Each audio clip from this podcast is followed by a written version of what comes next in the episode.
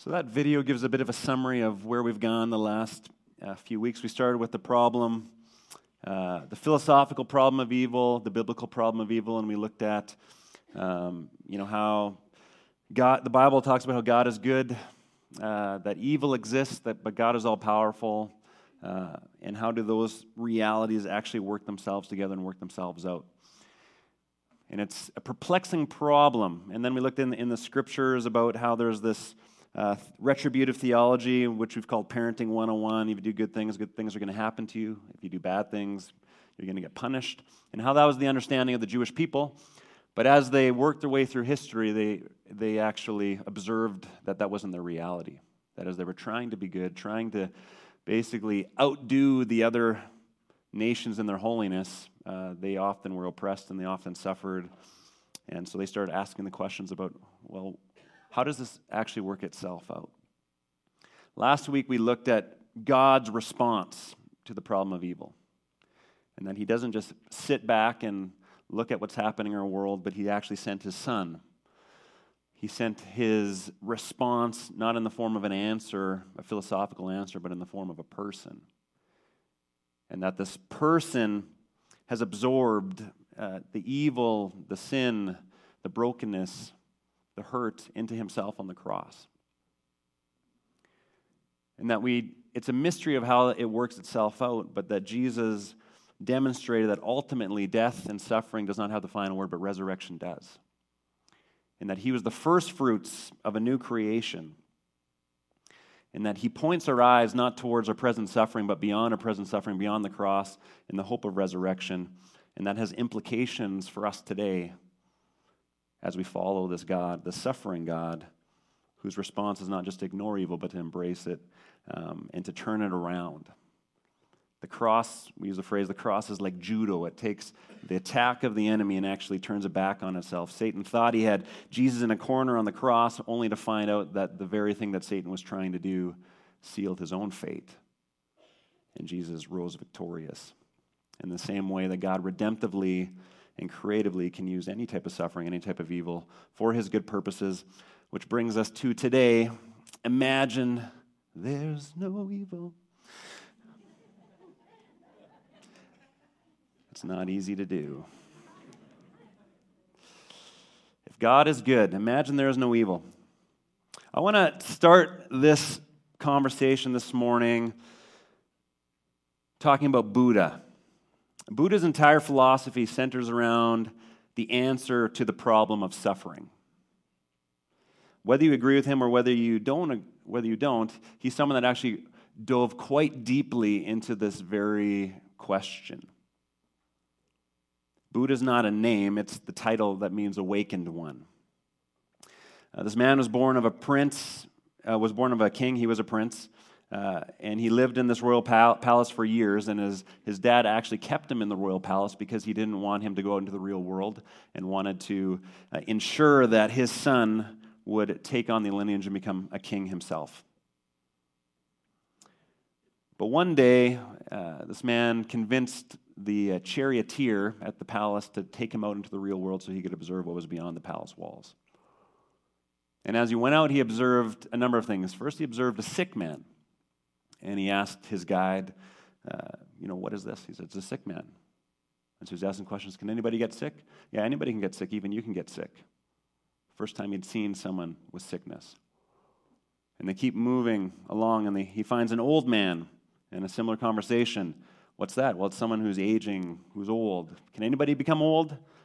And the answer was everybody's going to become old. Even you will become old. And then they came across a dead man in a similar conversation continued, and he realized that this was the fate of every human being, that everybody was going to die at some point. And this problem perplexed him. And then he found a Hindu mystic and he asked questions well, who is this? And his guide responded and explained that uh, this is someone who renounced all worldly possessions in order to become wise. And in that moment, in that moment, the one we would come to know as the Buddha decided to become a Hindu mystic and to become wise. And what was driving him is he wanted to understand and to answer the riddle of death, of suffering, of aging. And so he became a Hindu mystic and he renounced everything. But as he continued in this way, he, he feel, felt like he didn't become any wiser. And after fruitless years of this life, he decided on a middle, middle way. He wanted just enough food, just enough sleep, just enough comforts as he needed, no more, no less. He didn't indulge, nor did he torture himself.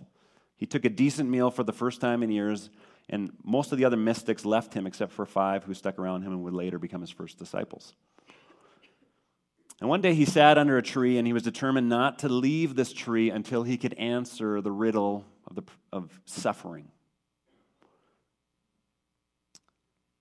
And so he sat there and he pondered this riddle until uh, the legend goes that he stood and said, when he, re- when he answered the riddle, when he felt like he had the answer, he stood up and said, I am Buddha.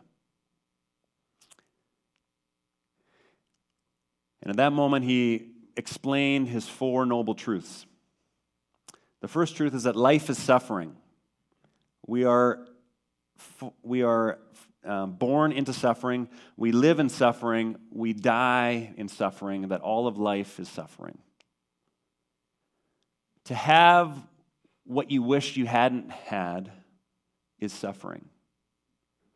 To not have what you want to have is suffering. So, this is what I want over here. That's what I don't want. If this is what I want, but this is actually what I experience, this gap in between is suffering. And he observed that every person has these desires to have something they don't have, or they receive something they didn't want, and that gap in between those two realities is suffering. So that was, that was his first noble truth, and the second comes out of that that the cause of suffering, therefore, is desire. If, if we can actually cut out this middle space between where I am and where I'd like to be, then we can actually cut out suffering from the human experience. So, desire creates a gap between itself and satisfaction, and that gap is suffering. So, his which is the third point of, of his noble truth, that the way to end suffering is to end desire, and that is what we know as nirvana.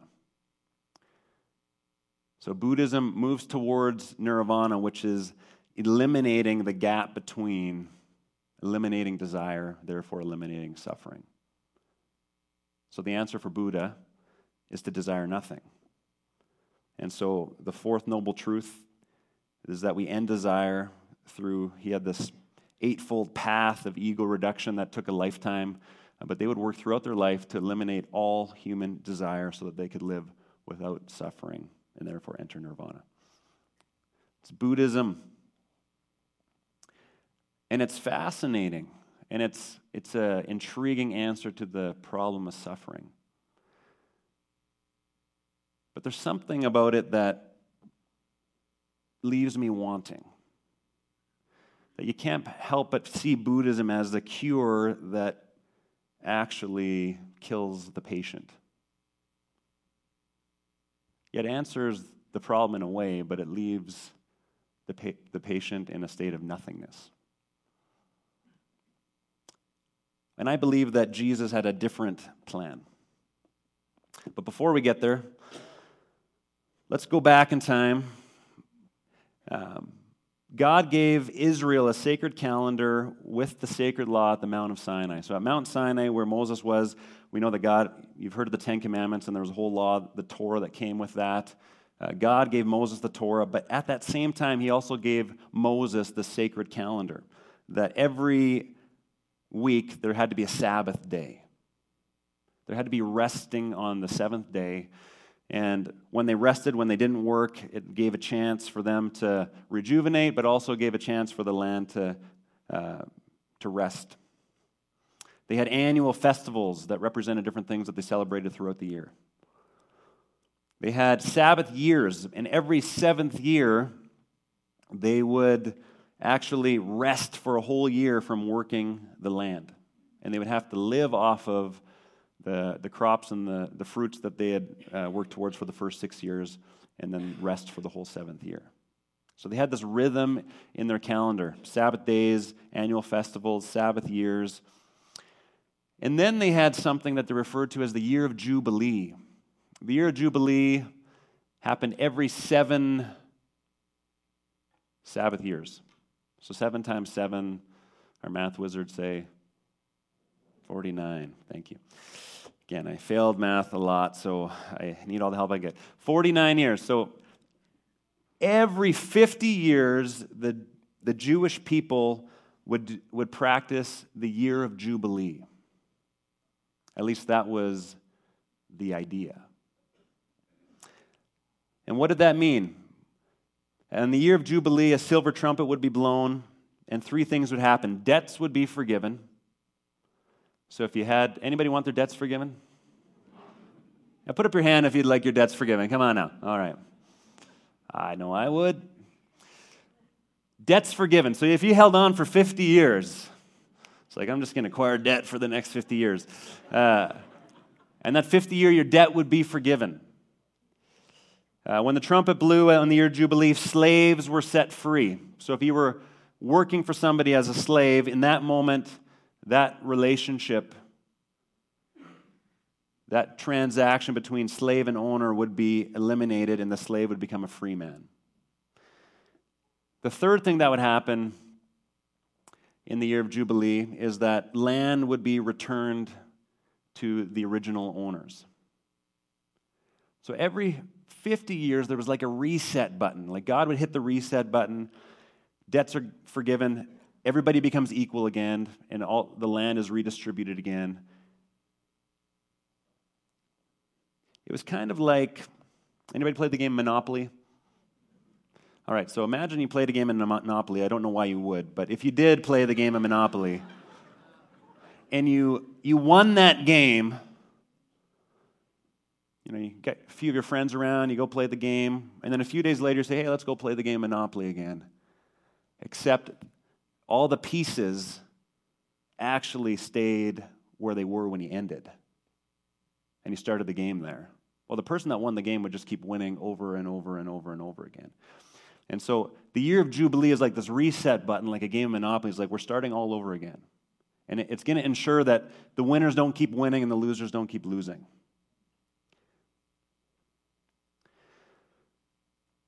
And then there was a prophet named Isaiah so actually before that we don't actually know how many times the jewish people practiced the, practiced the year of jubilee. Um, some people don't think they practiced at all. Some, some scholars think it might have happened you know once or twice but over time uh, israelites stopped practicing it and my guess is because the people on top didn't really like the idea of starting again.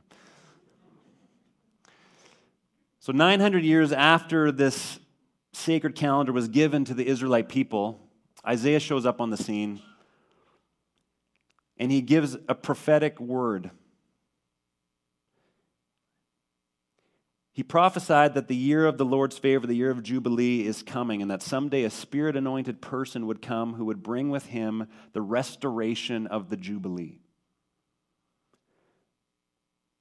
And then, sometime shortly after that, in the book of Daniel, we read in chapter 9, uh, he refers to this, this event and it's kind of like this, uh, this very, uh, lots of imagery type of language, apocalyptic language, we would call it.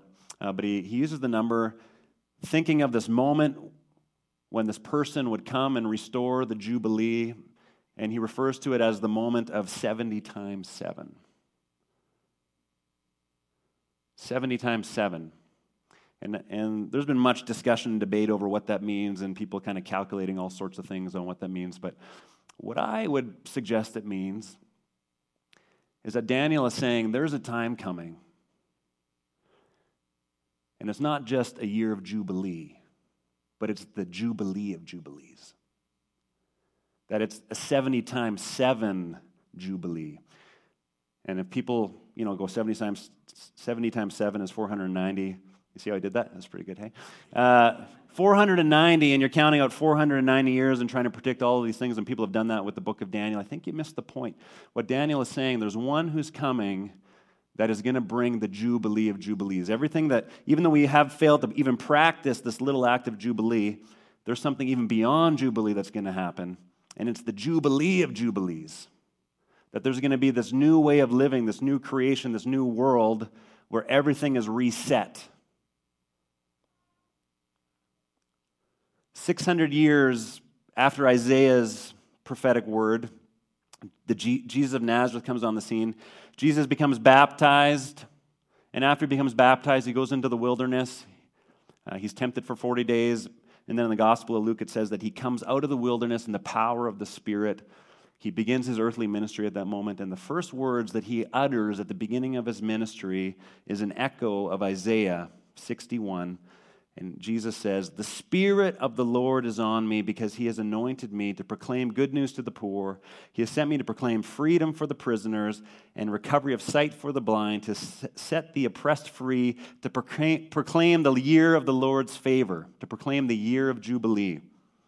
Then he rolled up the scroll, Luke says, and gave it back to the attendant and sat down. The eyes of everyone in the synagogue were fastened on him. And then he said, Today the scripture is fulfilled in your hearing. Today. Jesus saying that one who is going to bring the Jubilee of Jubilees is here.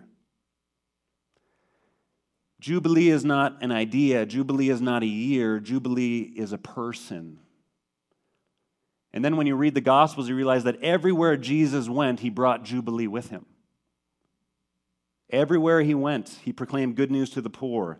He set prisoners free. He recovered sight for the blind. He brought relief to those who were oppressed. Jesus is Jubilee. Now, if we return to the concept of Buddhism for a second, Buddha saw that suffering is created by selfish desire Right? So that gap of selfish desire, where I am and what I'd actually prefer in this middle ground, is actually where we experience suffering. So most people try to fill that gap by acquiring all that they want in order to have those desires met so that they won't experience suffering. I want more stuff. I want more comfort. I want more security. That's the way of our world. That's the answer of the world to the problem of suffering. Close the gap by acquiring more, by comforting ourselves, by trying to make ourselves more secure. But we know, don't we, because we've tried it, that it doesn't really work. That no matter how much you acquire, you're still with the, left with that question well, I still want more. And how much is more? I don't know, just a little bit more. And we always want a little bit more. And we think that that's the answer. But in our more sober moments, we realize that this is the definition of insanity, that we're acquiring more to try and to eliminate suffering in our lives, but we can't. But why do we keep doing it? Buddhism answers in the opposite way. It says we're actually going to eliminate that gap by desiring nothing. And if we can actually f- figure out a way to desire nothing, then we can live at peace and we won't experience suffering. But I think Jesus gives us a third way. The goal is not to desire nothing. The answer to suffering is not to desire nothing. That is not Christian and it's not biblical. People that desire nothing, at least a denial of God's good creation. And I would say that evil is the force of anti creation, it's the force of nothingness. It's the force of destruction. It's the force of eliminating the things that God put in place, the goodness that He put in place in the beginning. God created the world. He said it was very, very good. And I think evil tries to destroy that which God has created. So the answer is not to move towards nothingness, to destroy all desire. But yet, many people who claim to follow Jesus promote this type of thinking that uh, they misunderstand the Bible, and you've probably heard this that Jesus is going to come back and destroy the world. Well, that's actually not true. Uh, you know, it's referred to a little bit in Matthew 24, and people twist Matthew 24. You know, talks about this. There's two guys working in a field. Jesus comes back, and the one is taken. Two women are at work, and one is taken. And people have read into that this, this weird idea that Jesus is going to come back and take all the Christian people with him. Take them away out of this broken and terrible world into some spiritual utopia somewhere else. That is not the biblical story. And in fact, in Matthew 24, when it's talking about it, it compares it to Noah. And what happens in Noah? The people that are taken away are the good guys or the bad guys? The bad guys. The, the idea of Noah, the story of Noah, was actually this Jesus or God trying to recreate, to start over again with Noah and his family, a new creation. This is what Matthew 24 is referring to. Not that Jesus is going to take us away from this world, not that he's going to destroy the world, but he actually wants to leave us here to be a part of the new creation. And then he's going to extract all evil and destruction, pain and suffering from the world. Nowhere in the New Testament does the end of the world bring about the second coming of Christ. Nowhere does the second coming of Christ mean the end of the world. The New Testament looks forward in, the, in actually the very reverse sense that the second coming of Christ will bring the end of destruction and suffering, and he will renew the world. So, if the answer is not to acquire as much as we can to close the gap in suffering, or to deny everything so that we won't suffer, what's the answer of Jesus? And this is, this is what I think part of the answer is. Jesus, the saints, the Bible, they give us a third road. It's that we, like Buddhism, I think Buddhism got it half right. We deny our own will, we deny our selfish will. In fact, Jesus says this a couple times in Matthew 10, verse 39. It says, Whoever finds their life will lose it, and whoever loses their life for my sake will find it. It's kind of like Buddhism. You got to die to your own will and your own desire. Yes. He says something similar in Matthew 16 25. It's almost the exact same thing. He says, For whoever wants to save their life will lose it. Right? So don't just try and acquire stuff. Don't try and hang on to your life, but deny your life. Whoever loses their life for me will find it.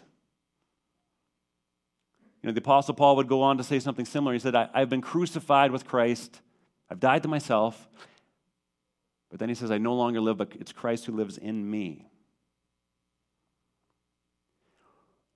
Here's a fascinating scripture Colossians 1, verse 24. Listen to this. Now I rejoice in what I am suffering for you, and I fill up in my flesh what is still lacking in regard to Christ's afflictions for the sake of his body, which is the church. There's so much packed into that verse. I'm going to read it one more time.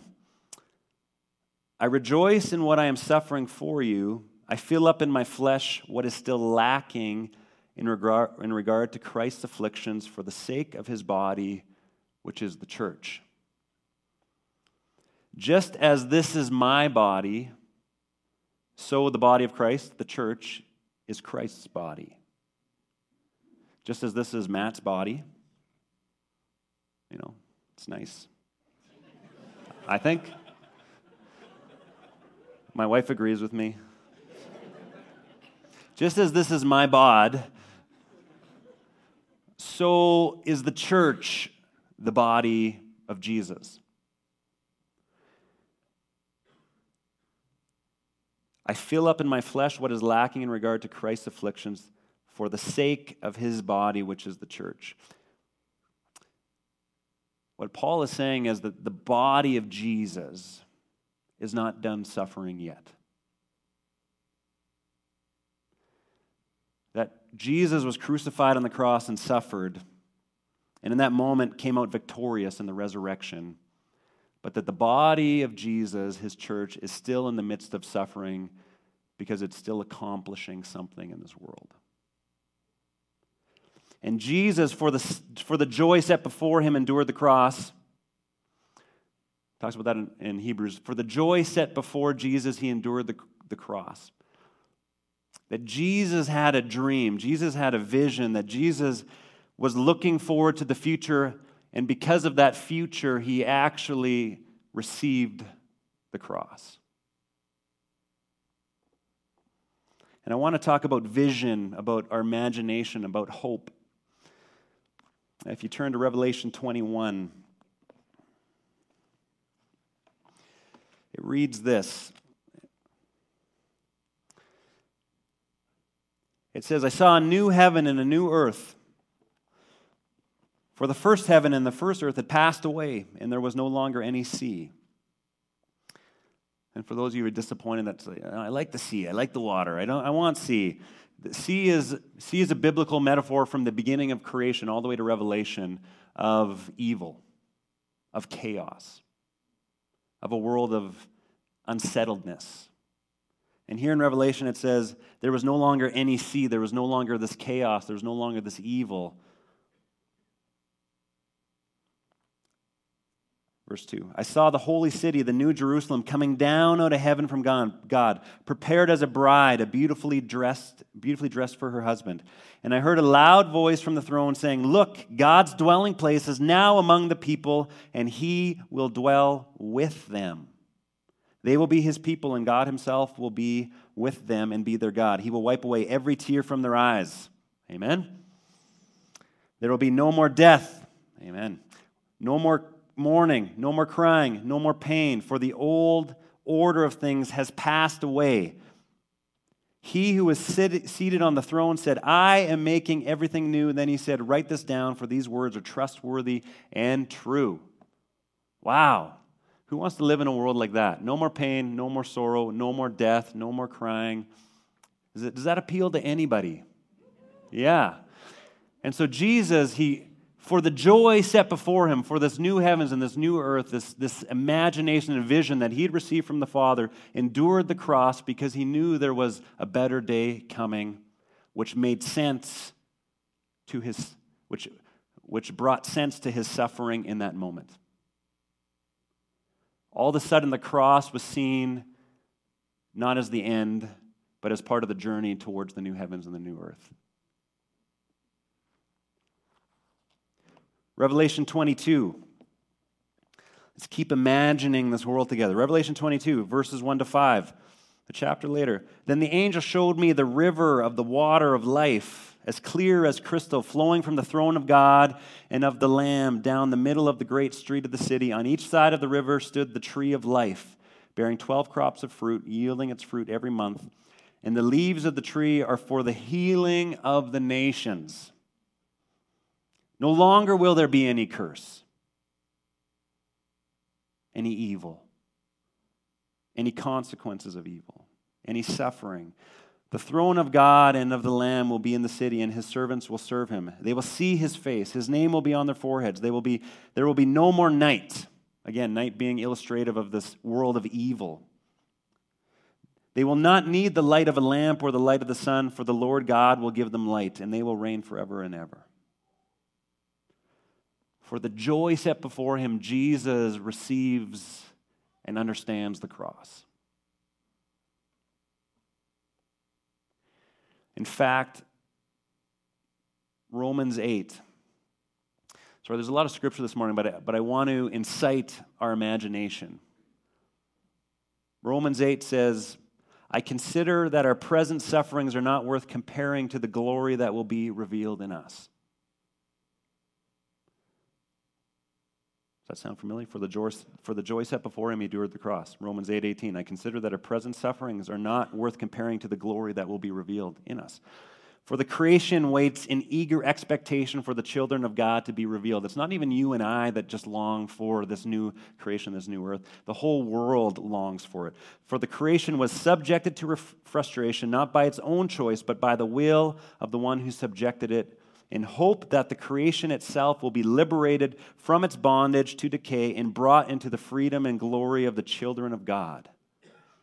We know the whole creation has been groaning as in the pains of childbirth right up to the present time. Not only so, but we ourselves, who have the first fruits of the Spirit groan inwardly as we wait eagerly for adoption to sonship, the redemption of our bodies. For in this hope we are saved. But hope that is seen is no hope at all, for who hopes for what they see? Another way of asking the question who is actually looking into the future for their hope? Not just looking at what's right in front of them, but looking past what's right in front of them, past the suffering, past the cross. But if we hope for what we do not yet have, we wait for patiently. And we know that in all things, God works for the good of those who love him, who have been called according to his purpose. Wow. The imagination, the dream of God, the new creation, the new earth, the jubilee of jubilees that Jesus brought in his own person that was an anticipation of the coming world which God is bringing about. Romans 8 talks about labor. Anybody here been through labor? I got to put my hand down. Sorry. Anybody? I, I have not. I, I, haven't. Well, I've been through it and it was rough, but uh, uh, as an observer. Definition of labor is that, uh, you know, in the dictionary it says labor, definition one, work, especially hard physical work. Definition one. Definition two, the process of childbirth, especially the period from the start. Actually, I don't need to get into the details that it says, uh, but it's the process of childbirth.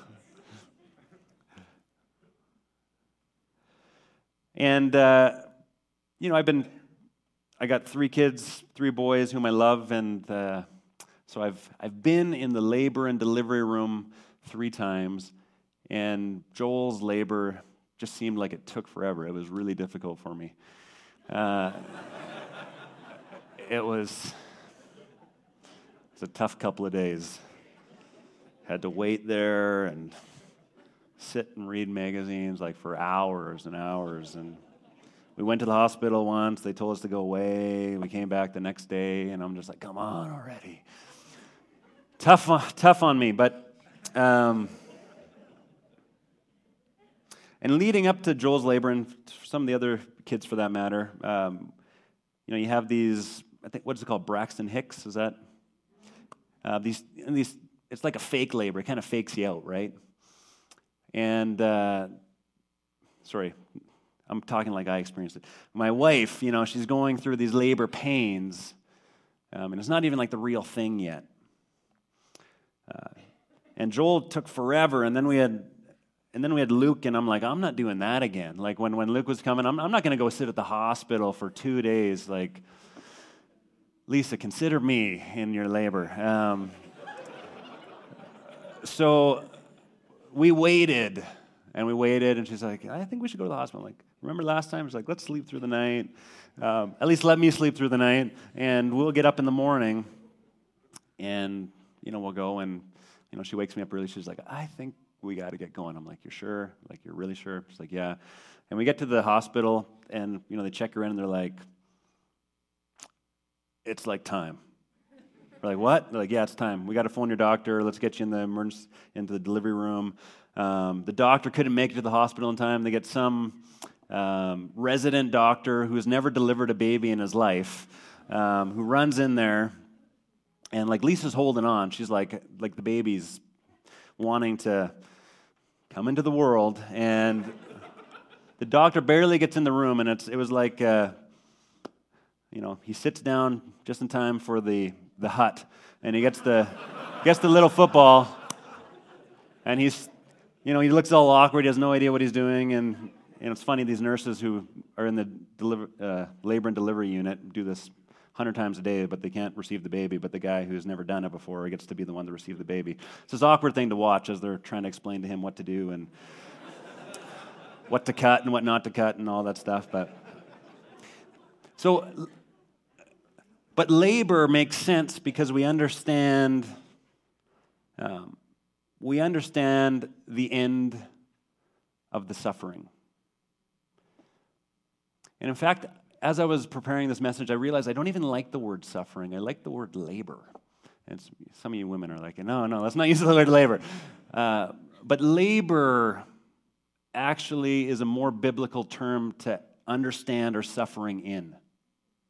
That labor is the language of Romans 8, that the whole creation labors, and that we ourselves are laboring because we believe that God is giving birth to something new.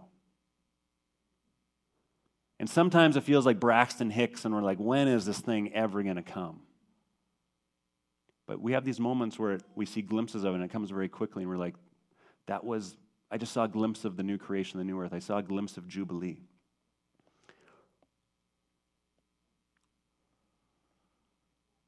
And that is the biblical imagination, the Jesus imagination that we as followers of Jesus need to have. I want to play an imagination game with you this morning. I want you to imagine a purple hippopotamus. Just imagine in your mind a purple hippopotamus. Now stop imagining a purple hippopotamus. Whatever you do, don't think about a purple hippopotamus. And maybe it's not just one purple hippopotamus. Maybe it's purple hippopotami, and there's multiple purple hippopotamis. But stop thinking about it. Like, don't, just don't think about the purple hippopotamus. Has, has anybody been, is anybody able not to think about a purple hippopotamus right now? Is there anybody who's having a really hard time getting the purple hippopotamus out of your mind right now? It's difficult because we're thinking about not thinking about it, but we end up thinking about it.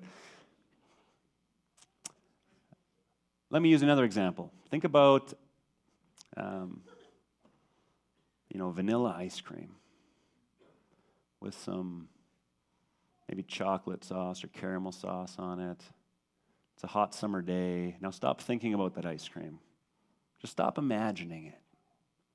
Stop imagining yourself just taking in its delicious vanilla flavor, especially in that waffle cone that just gets almost better the longer the vanilla sits in there and it just, ah, it's mouth-watering. Do not think about that, whatever you do.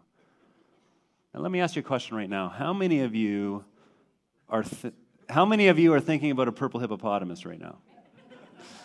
Uh, didn't quite work. Most of you, if you put up your hand, you know, are not, put up your hand if you're not thinking about a purple hippopotamus when I was talking about the ice cream.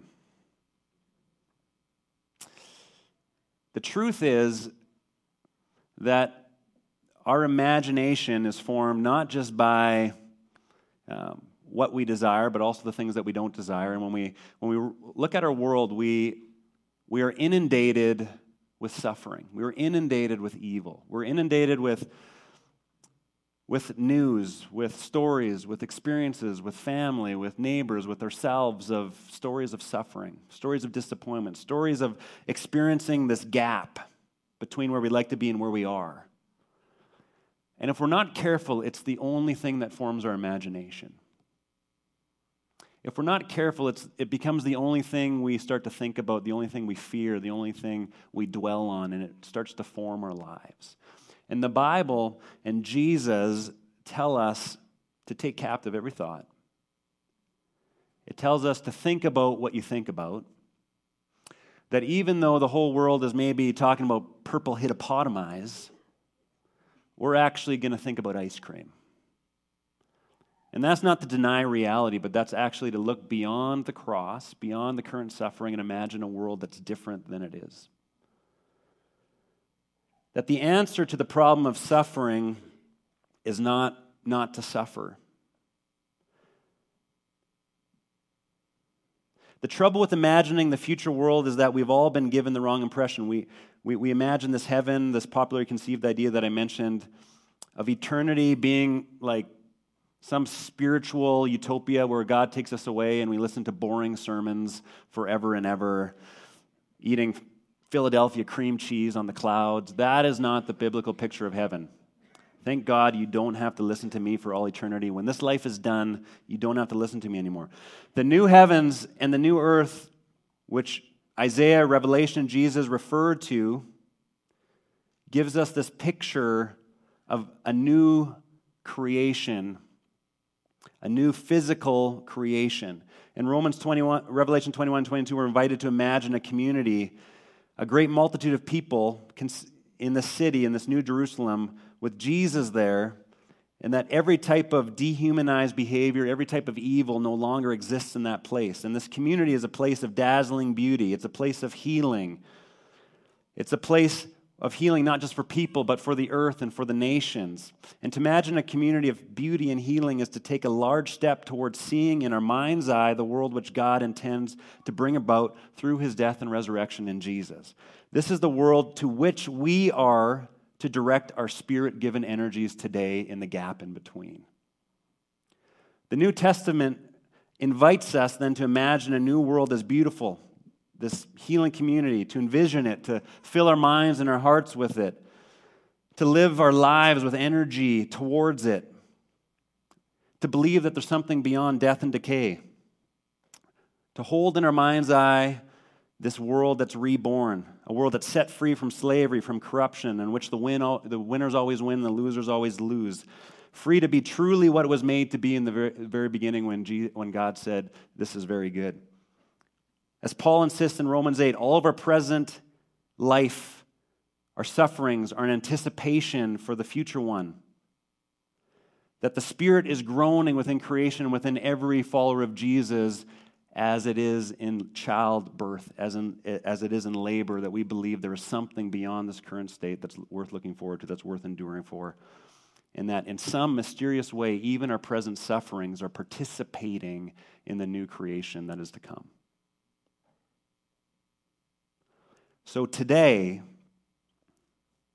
as we conclude, I'm going to invite the worship team. Today, the challenge for you and I is to live with that imagination today. And the funny thing is, the question is not, you know, are we suffering or should we suffer or why are we suffering? But the question is, to what end are we suffering? See, the third option that Jesus gives is not to deny desire, but it's to change our desire. To desire this new kingdom, to, to, to desire this jubilee of jubilees. And when we're over here and we feel like God's jubilee, his new kingdom, his new heavens and new earth is over there, there's a gap in between still. And because there's a gap in between where we are and where God's bringing us, there is suffering. But that is the suffering of every Jesus follower that God invites us to participate in with Jesus.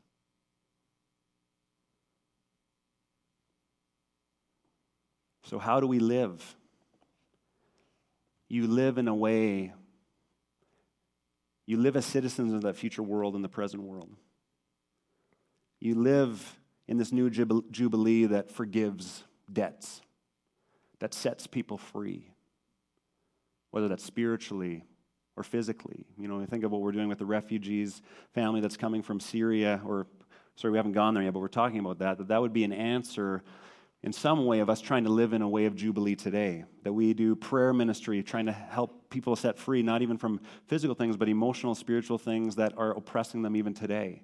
That we live in the spirit of Jubilee today. You're suffering because of relational fallout, because of disease, because of you know, other things going on in your lives. And you could just focus on that suffering and think that that's the end, or you could view it as the cross and view the new heavens and the new earth, the joy set before you beyond the suffering, and believe in some mysterious way, just like God told Joseph in Genesis chapter 50, that what that Satan has intended for harm, what my enemy has intended for harm, God's actually going to use to bring about good. I don't know how, but I choose to believe that. And that's why the, the New Testament over and over again tells us to live out the three things of faith, hope, and love. Well, if you don't want to suffer, don't hope. If you don't want to suffer, don't love. If you don't want to suffer, don't have faith. In some ways, it would be easier. In some ways, it'd be easier to be that Buddhist that says, I'm going to deny all those things because loving hurts too much, hoping hurts too much, having faith hurts too much. But Jesus says, you got to embrace that suffering because that's a holy, sanctified, beautiful, redemptive type of suffering that God's actually calling us as followers of Jesus to embrace. That we're not okay with the way the world is, that we're going to labor through our suffering right now because we believe that there's a better time and God's going to work all things together for the good of those who love Him and bring about a new creation. And to that end, we say, Amen. Amen. Amen.